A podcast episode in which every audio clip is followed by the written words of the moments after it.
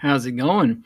This is Ty, and this is also the Fiction and Copy Decoded podcast, and I'd like to welcome you, which of course I always do. Here we talk about fiction, copywriting, persuasion, marketing, and several other issues. Ever since I discovered that fiction writing and copywriting do borrow from each other in quite a few different ways.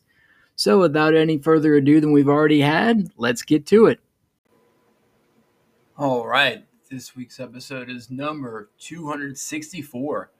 The post I'm going to connect this episode to, I originally titled Wet Socks and Dry Papers, posted on June 15th, 2015. All right, so this was an extremely wet weekend, rain all over the place. All right, so I'd gone to get the Sunday paper at Menards, all right, but the road was flooded out, which meant I had to go around because I was on partially partially on foot at that point. All right. But I learned too late that that had meant a truck through wet grass. That water splashed up over the air holes in the top of my shoe. So my socks were just soaked through wet. But I couldn't do anything about it. So I tried to go around the store in a different direction on the way out, but that mean hit it meant hitting a fence and more tall grass, which meant okay, so more my socks were wet even more at that point. So I had to squeeze them out. I couldn't really do very much about it. I dried my shoes with some napkins. I picked some ants off me, and that was that. I mean, that was sort of fun. I mean, by fun, it was a unique experience that uh, repeating the experience wouldn't be a good idea. Wouldn't be a good idea slash idea. I mean, as far as that goes, no, it's I, I wouldn't recommend it. That is not recommended. Traveling to any store, having to go through long grass or extremely long wet grass or puddles or the like. So don't be doing that. If you if you can't avoid it, I mean, sometimes, like I said, it can't be avoided because Menards has something I wanted to get, and I need to go in there to get it. You know.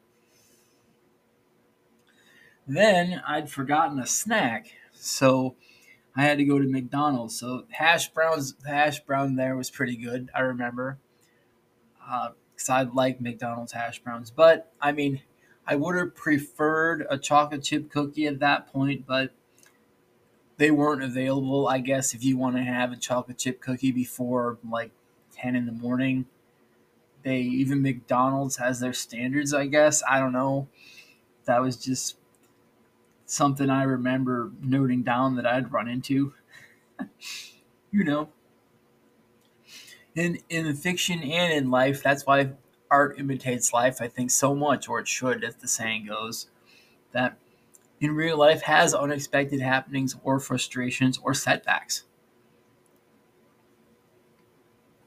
And I mean, soggy soggy socks you can write a you can write a story about that, especially if uh, a character is dealing with circumstances they did they didn't create, and they're figuring out how to deal with it.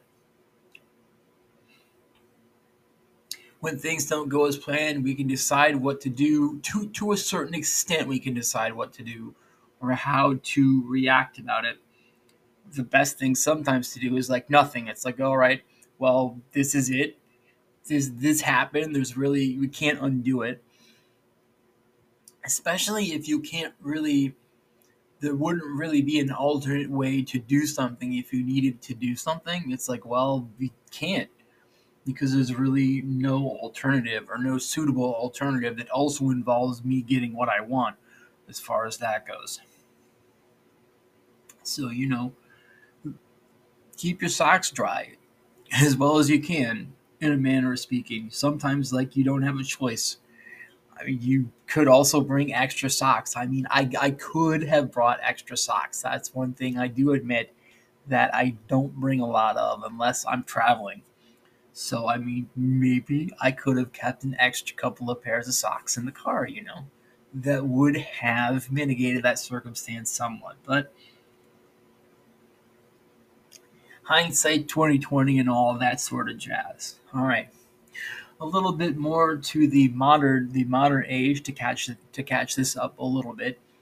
Uh, by the time you hear this recording, tomorrow will be Thanksgiving Day. So if we do play any tabletop stuff, I'm gonna have to keep my review of what happened that in that uh, in that session very light because I don't want to interfere with any Thanksgiving type celebration and all that. Because I'm not going to be doing much at all, truthfully. And I just I just want to make sure that you all have time to take time off and enjoy any any festivities, time with family, and what have you. Because I know that that's very important. And then for Friday this week, we won't be doing Fabulous Fiction Friday because I just want to have it. Or Thursday and Friday, just chill out for a bit. Then we'll be back on it next week. All right. So yeah, keep keep your socks dry, keep your expectations low and loose, and yeah, don't walk into Menards expecting not to get wet socks when there's been a rainstorm. That'll be the end of this episode. I appreciate you guys hanging out. To learn more about the blog this podcast is connected to, you can visit it at fictionandcopydecoded.wordpress.com. You can learn about me there. You can also learn about me at my copywriting samples website, which is tymallcopywriting.yolasite.com. Yolasite is one word, it's Y O L A S I T E.com. Uh, you can support this podcast by liking, sharing, commenting, and subscribing to get the word out.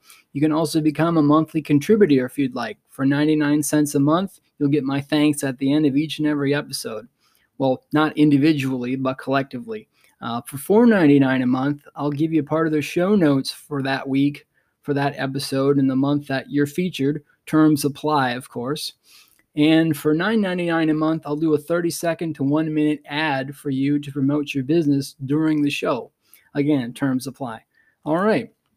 I appreciate it once again that you took time to listen to me today, this week, this time. And we will catch you guys next time. Have a great rest of your day.